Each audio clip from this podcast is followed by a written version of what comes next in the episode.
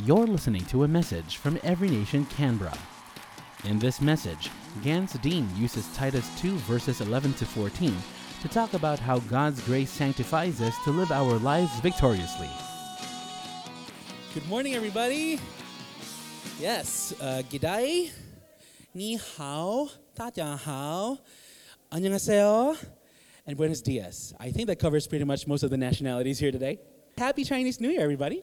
Welcome to Every Nation Canberra. My name is Gans. I'm one of your tag group leaders and a volunteer here as well. Friends, we are on the third week of our Amazing Grace series. On the first week, Pastor Joe talked to us specifically about abundant grace. This is how amazing grace transforms our relationship with God. And then last week, you heard from Brother Alex, and he talked about justifying grace, about how justifying grace transforms our eternity. And transformation, it's really a strange thing. Now, Merriam-Webster describes transformation as change, changing an outward form or appearance. But uh, Merriam-Webster talks about transformation not just as an outward form change. Transformation can also be the act of being transformed in composition or in structure, or in character, or condition. For transformation to happen, you kind of need something with a transformative power to react with something that will react to that first something, right? It's like fire. Fire reacting, let's say, with paper, the composition changes, right? It becomes ash, and then it's blown away with the wind. Or if you set fire to a plastic toy, it melts. It becomes a black, unrecognizable mass. If last week we learned that God's grace can transform eternity, this week we're going to chat about how God's grace can sanctify us so that our lives become transformed by His grace. Our passage today comes from Titus two, verses eleven to fourteen. Now, as Brother Alex said last week, Paul wrote this letter to Titus as a way of detailing how Christians should behave themselves among unbelievers. It was very important to Paul that we conduct ourselves in a way that is representative of Christ, because being precedes doing. Who you are affects how you act, right? What we do is a direct result of who we are. That's why it's important when we read these verses from Paul to Titus, we understand that this code of conduct would be impossible to follow if not for the grace, the justifying, sanctifying grace of God. So let's read these verses. For the grace of God has appeared. Everybody say appeared. Bringing salvation for all people, training us to renounce ungodliness and worldly passions, and to live self-controlled, upright, and godly lives in the present age, waiting for our blessed hope, the appearing of the glory of our great God and Savior Jesus Christ, who gave himself for us to redeem us from all lawlessness and to purify for himself a people for his own possession, who are zealous for good works. Let's pray. Father, we thank you and praise you for your word today. We pray, God, that as we hear from you, may our minds and our hearts be opened to what you have to tell us. And Lord, may your grace, your abundant, justifying, sanctifying, enriching, powerful grace just be over all of us today. In Jesus' name, amen. All right. Folks, Paul's letter to Titus had two objectives. Okay? The first objective was to provide leadership guidelines for a church that was surrounded by false teachers. But before he could give guidelines, he had to remind Titus and the church of the spiritual reality that the false teachers were trying to disprove. I'm going to give you some context. So basically, where was Titus? He was in a place called Crete. Okay? And I want to call the people of Crete the people of Crete, because I just think Cretans doesn't sound right. There were people in Crete who were purposefully trying to challenge what was being taught in the church. Okay? And they were challenging it specifically with wrong theology. Bible scholars suggest that they were teaching a misunderstanding of salvation and the end times, which was similar to what was being taught in the church of Ephesus. Paul mentions that as well in his letter to the Ephesians.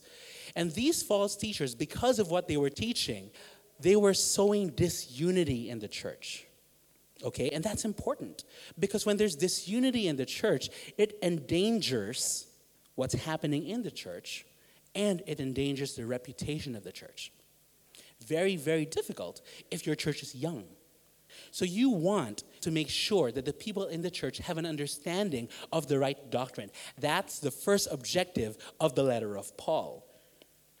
And the second objective, which is what we're talking about today, is that it is possible that even in the evil environment that they were living in, it is still possible to live lives that were consistent with the teachings and the examples of Jesus. How? By the grace of God. So let's go through this verse.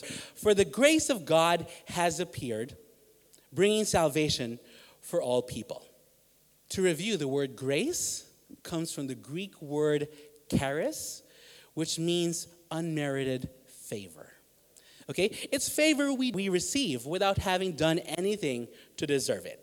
Okay? It's important that we understand that the grace of God is ours to freely receive. Next, it says here, appeared. And the word appear comes from the Greek word epiphaneia, which means to manifest or appear for a purpose. And for what purpose does this grace of God appear? The purpose is to bring salvation for all people. This is important. The grace we don't deserve, appearing for a very specific purpose, and that purpose is to bring salvation. This is Paul reminding Titus of the spiritual reality that all these false teachers were trying to undermine. Paul said in his letter to the Romans, in Romans ten verse nine, if you confess with your mouth Jesus is Lord and believe in your heart that God has raised him from the dead, then you will be saved. If Jesus has the power to save, he therefore is the actual manifestation or the appearance of the grace of God. And the salvation he brings is available to everybody, male or female, Gentile or Jew, slaves and masters. I also want to point out that this verse also doesn't say that all of humanity will be saved. It just says how we're saved by grace. Second Timothy one, verses nine and ten says, this grace was given to us in Christ Jesus before the beginning of time, but it has now been revealed through the appearing of our Savior, Christ Jesus, who has destroyed death and has brought life and immortality to light through the gospel. Before the beginning of time, what does this mean? This means even the people who were here before Jesus came, the grace is available to them. Salvation is available to them. Oh, what happened to Moses? The grace is available to Moses. Oh, what happened to Rebecca? The grace is available to Rebecca. Salvation is available to everybody by grace. That spiritual reality is what Paul was reminding Titus of in his letter, and that's still what we're being reminded of today. Our sin dooms us to destruction. It dooms us to death. But when Jesus, the manifestation of God's grace, appeared, he brought power by which we might be saved. That's good news. That's good news. Let's look at verse twelve. It says here, training us to renounce ungodliness and worldly passions and to live self-controlled, upright, and godly lives in the present age. This verse is, once again, talking about the transformation that grace brings. God's grace transforms not just our eternity, which we learned last week, but it transforms our present-day reality by transforming our lives so that we can live lives consistent with the teaching and example of Jesus. That process is called sanctification. Sanctification is the continuous process of being transformed into the image of Christ. If justification saved us from the penalty of sin, sanctification enables us to live victoriously from the power of sin. It's not easy, though. It's like all your life learning to drive on the right side of the road. In Australia, you're good. But if, let's say, if you're from the Philippines or the U S, where all your life you're driving on the left side of the road. It's like the entire life driving on the left side of the road, and then suddenly you're forced to drive on the right side, and the wheels on the right, and the road's on the right, and the traffic's on the right, everything's on the right. How many know, God, I need your grace? The believers in Crete were like that. They were trained in the ways of the world. but they needed to be trained now on the right side, in the ways of God, right? And this is only possible through the grace of God. The transformation is possible. How? Through grace and the Holy Spirit. John fourteen, twenty-five to twenty-six. These things I have spoken to you while I am still with you, but the Helper, the Holy Spirit, whom the Father will send in my name, he will teach you all things and bring to your remembrance all that I have said to you. The Holy Spirit, which is the manifestation of God's grace in our daily lives, makes sanctification possible. By grace, through the Holy Spirit, he reminds us of God's truth and enables us to live according to his word. That's the still small voice that you hear every now and then when something enters your mind. The Holy Spirit says, you really want to do that? The process of sanctification happens not just in fire and lightning and hail. It can also happen in the still small voice, the whispers, and the closeness. This isn't part of my notes, but I was telling my kids this morning that what happened to Elijah, that's the still small voice. When you hear the whisper of the Holy Spirit, be comforted. If I'm standing here and you're standing over there and I whisper, will you hear me? No. When do you hear a whisper? When the person is close. When you hear the whisper of God, know that he is close, right beside you. So what exactly does the grace of God enable us to do? Three things. First, it enables us to say no. So when we say training us to renounce ungodliness and worldly passions, when we say no, we are renouncing. Now, what does renounce mean? Renounce means to give up loyalty or allegiance. Okay? So, before, we're loyal to something. Now we're not loyal to it. I renounce potato chips. No, I don't. I renounce. But if you say, I renounce potato chips, you're basically saying, I will never have potato chips again. That's the whole idea of renouncing, right? As new creations, our allegiance and our loyalty is no longer to the world, but to Christ. So his standards become our standards. His culture becomes our culture. We see the world with new eyes. Our worldly perspective now becomes an eternal perspective. And that eternal perspective colors how we view the world. That grace sanctifies how we interact with the world. So what do we renounce? It says right here, we renounce ungodliness and worldly passions. What could that possibly be? Whatever is ungodly and worldly. Could be a whole bunch of things. Could be immorality in all its forms. Could be religiosity. And by religiosity, what we're talking about is works for the sake of works. I'm doing this good thing just so that people will see that I'm a good person. We don't do good works because we want people to see and praise us for our good works, right? Good works are a product of the gratitude that we have because Christ has saved us. Self-centeredness, which again is rooted to the first part, because the Holy Spirit guides us to humility. And when we are humble, it breaks down pride. It doesn't become about us. It becomes all about Jesus and about how, at the end of the day, whatever we do will win us praise. If you're excellent, people will praise you. The question is, when we receive that praise, do we acknowledge the source of that excellence? God's grace also enables us to say yes. It says here, verse twelve, to live self-controlled, upright, and godly lives in this day and age. Now, I'm speaking to myself when I say self-control is something that we constantly battle with, especially if you were at Woolies and you saw that Lindt truffles were at better than half price. Self-control naturally relates to our personal lives. So we're free under God's control. Okay? It doesn't mean, oh, because the Holy Spirit is in me, I must not have cheesecake.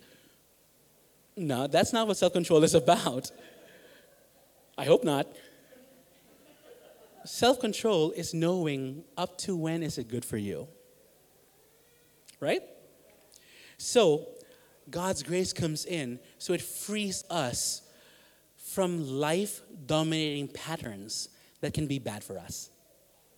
We all have patterns in our lives that we know can be harmful.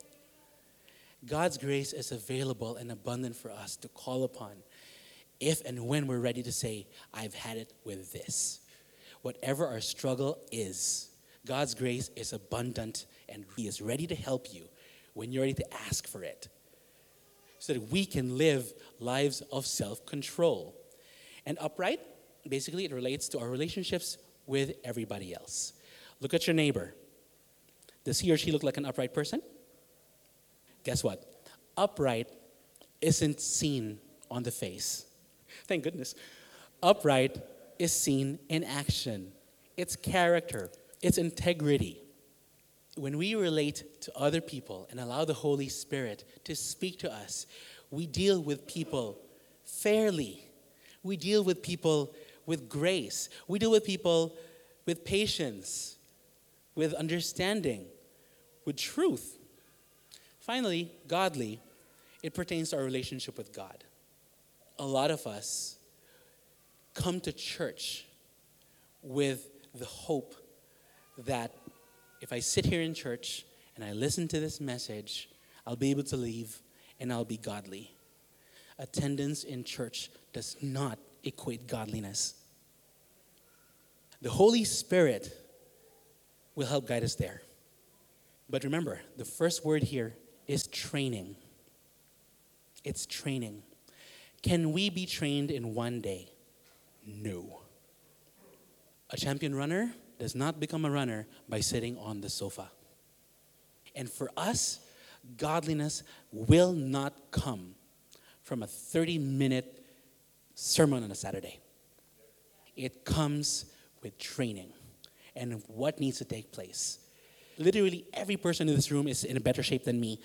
You guys get up in the morning to do your run, to do your weights, to do your cardio, right? You get in shape because you set aside time and you do it. Godliness is the same thing. You want to draw closer to God, you got to set time and talk to God. You want to walk in His way, you got to find Him, and you got to walk with Him. It happens every day, not just once on a Saturday. But that's what grace does. Let's start again. Every day is a new day. His mercies are new every morning. You slip, you stumble, you fall, you sin. The grace of God is abundant and ready and waiting for you. Our last point, God's grace enables us to hope. It says, waiting for our blessed hope, the appearing of the glory of our great God and Savior Jesus Christ, who gave Himself for us to redeem us from all lawlessness and to purify for Himself a people for His own possession who are zealous for good works. God's grace doesn't just transform our eternity. It doesn't just enable us to live victoriously. It enables us to wait patiently for His glory. All of this is heading somewhere, my friends. All of this is heading somewhere. There is a place waiting for you and for me. And the only reason we're able to walk through that door, the only reason why we're even confident that something is waiting at the edge of death, is faith and grace. It's super duper. First of all, I just want to say super duper. Who says super duper at forty-two? Let's try that again. Ultimately, God's grace will redeem us, right? How do we know that all of this, all of this is for something? God's hope, the hope that is available to us, is available here, okay? So, if we know that one day, no matter what happens, one day we know that we are going to a better place, that hope sustains us through the everyday. I'll say that again. If we know someday we're going to a better place, God's hope is enough to sustain us through the everyday. That's important because there will be days when we will stumble. There will be days when we will fall. When those things happen, sometimes it can shake our faith. What do we do when someone gets sick? What do we do when people die? I mean, for goodness sake, we had a hailstorm a few days ago, and I'm reading things on Twitter about saying, oh my God, I'm going to kill myself. My windshield's broken. You want to die over a broken windshield? Really? But people's priorities are worldly priorities until your perspective changes by grace. From anything that I brought to you guys today, this is what I'd like you to remember and to take home with you.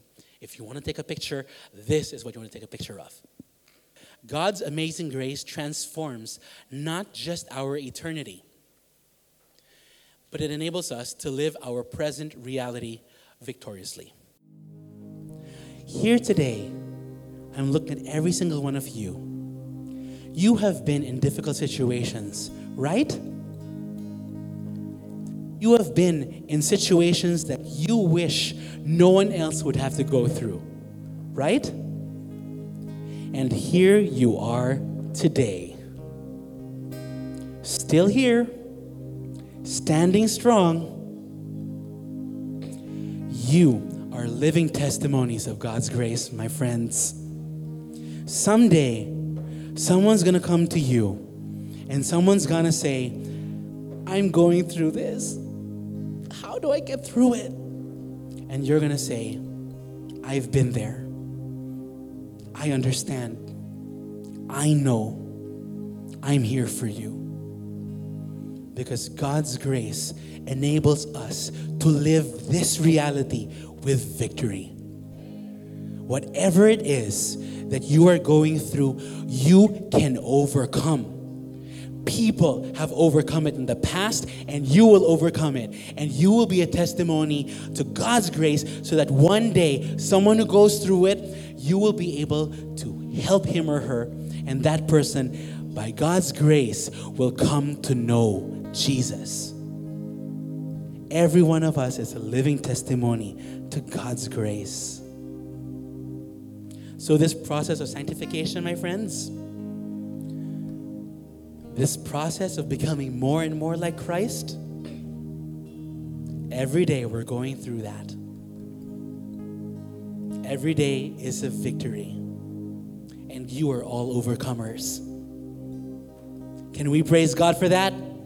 Can we praise God for that? Oh, God.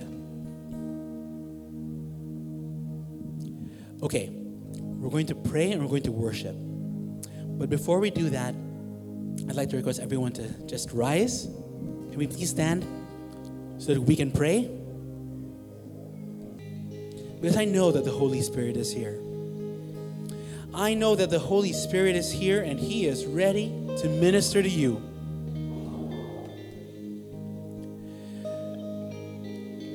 Father, you are the source of all good things. You are a source of grace. And it is in your nature, God, to provide for your children. So right now, God, we just want to thank you first. Let there be an outpouring of praise, God, because you have been good. All eyes are closed and all heads are bowed. And there is a place for the Holy Spirit to move this morning. There is a place for spontaneous praise. So if you know God has been good to you, I just want you to thank Him because He deserves it. This week, think back.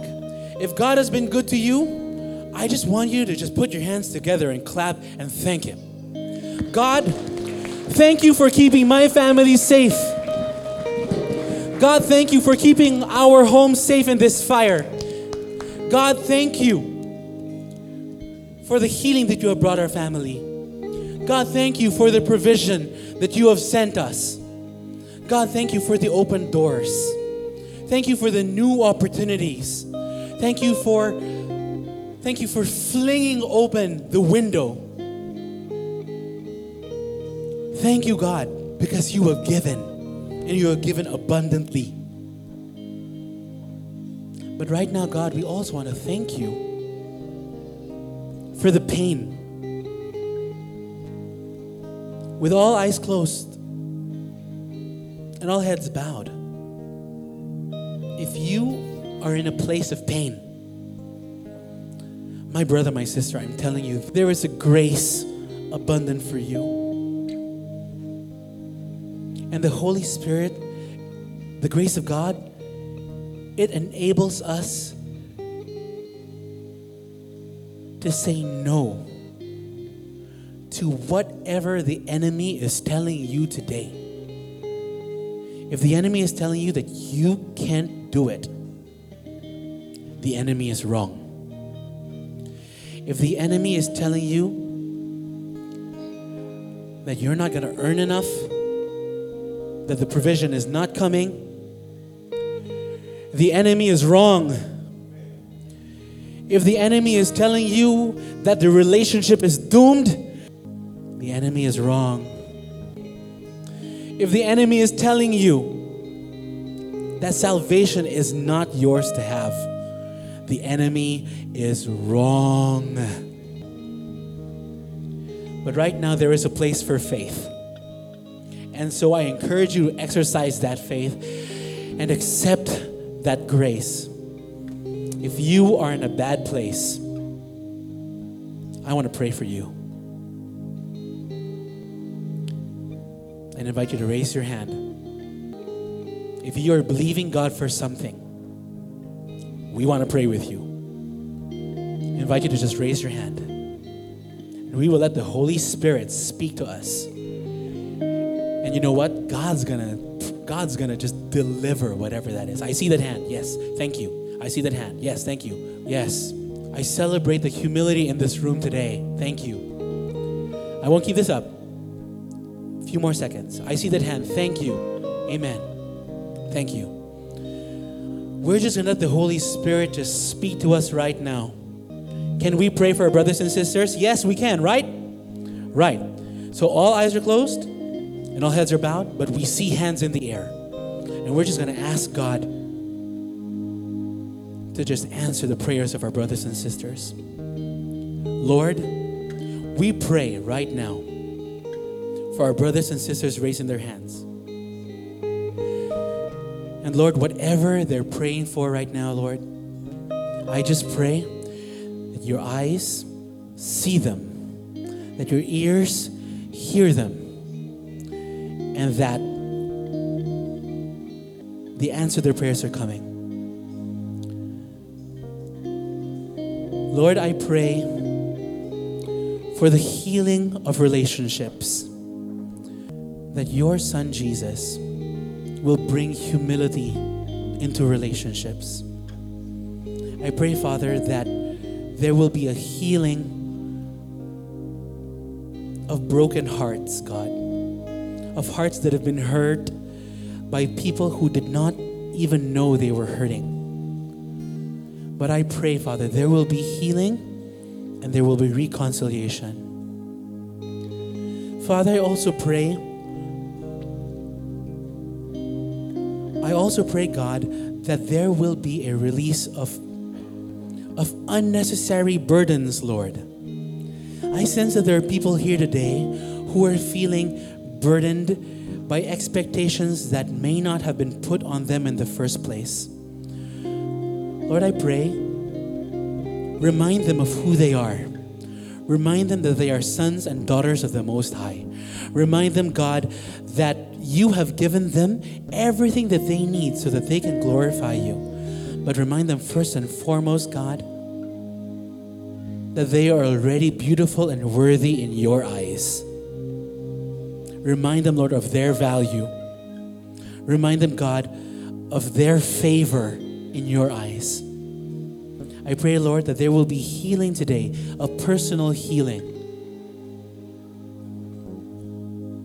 And I pray, Father, that people around them will speak life to them. I pray that people will encourage them.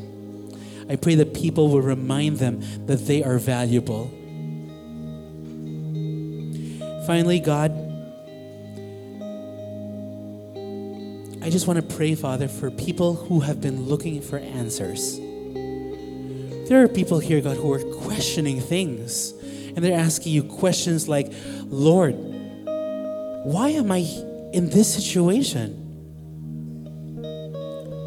How did I get here? How do I find my way out? Lord, remind them. In the stillness of their hearts, whisper to them. Remind them that they are with you and you are with them. Remind them, Father, that you are Emmanuel. God is with us. Open their hearts and their minds, God, to your direction for them and your path for them. And speak lovingly to them, Father. Remind them that they are loved. And remind them, God, that you are with them. Father, we thank you for you are a great and glorious God. We declare that there is no one like you. There was no one before you. There was no one above you. Thank you for what you are about to do in each and everyone in this room today. We thank you that as they go out, Father, they will be living testimonies to your grace. May your name be glorified in how they live their lives in the most holy name of Jesus. And God's people said, amen and amen. Let's give him praise, church. He deserves it. You just heard a message from Every Nation Canberra. For more messages like these or to access other resources, please visit our website at e n canberra dot org. Like our page on Facebook at facebook dot com slash Every Nation Canberra.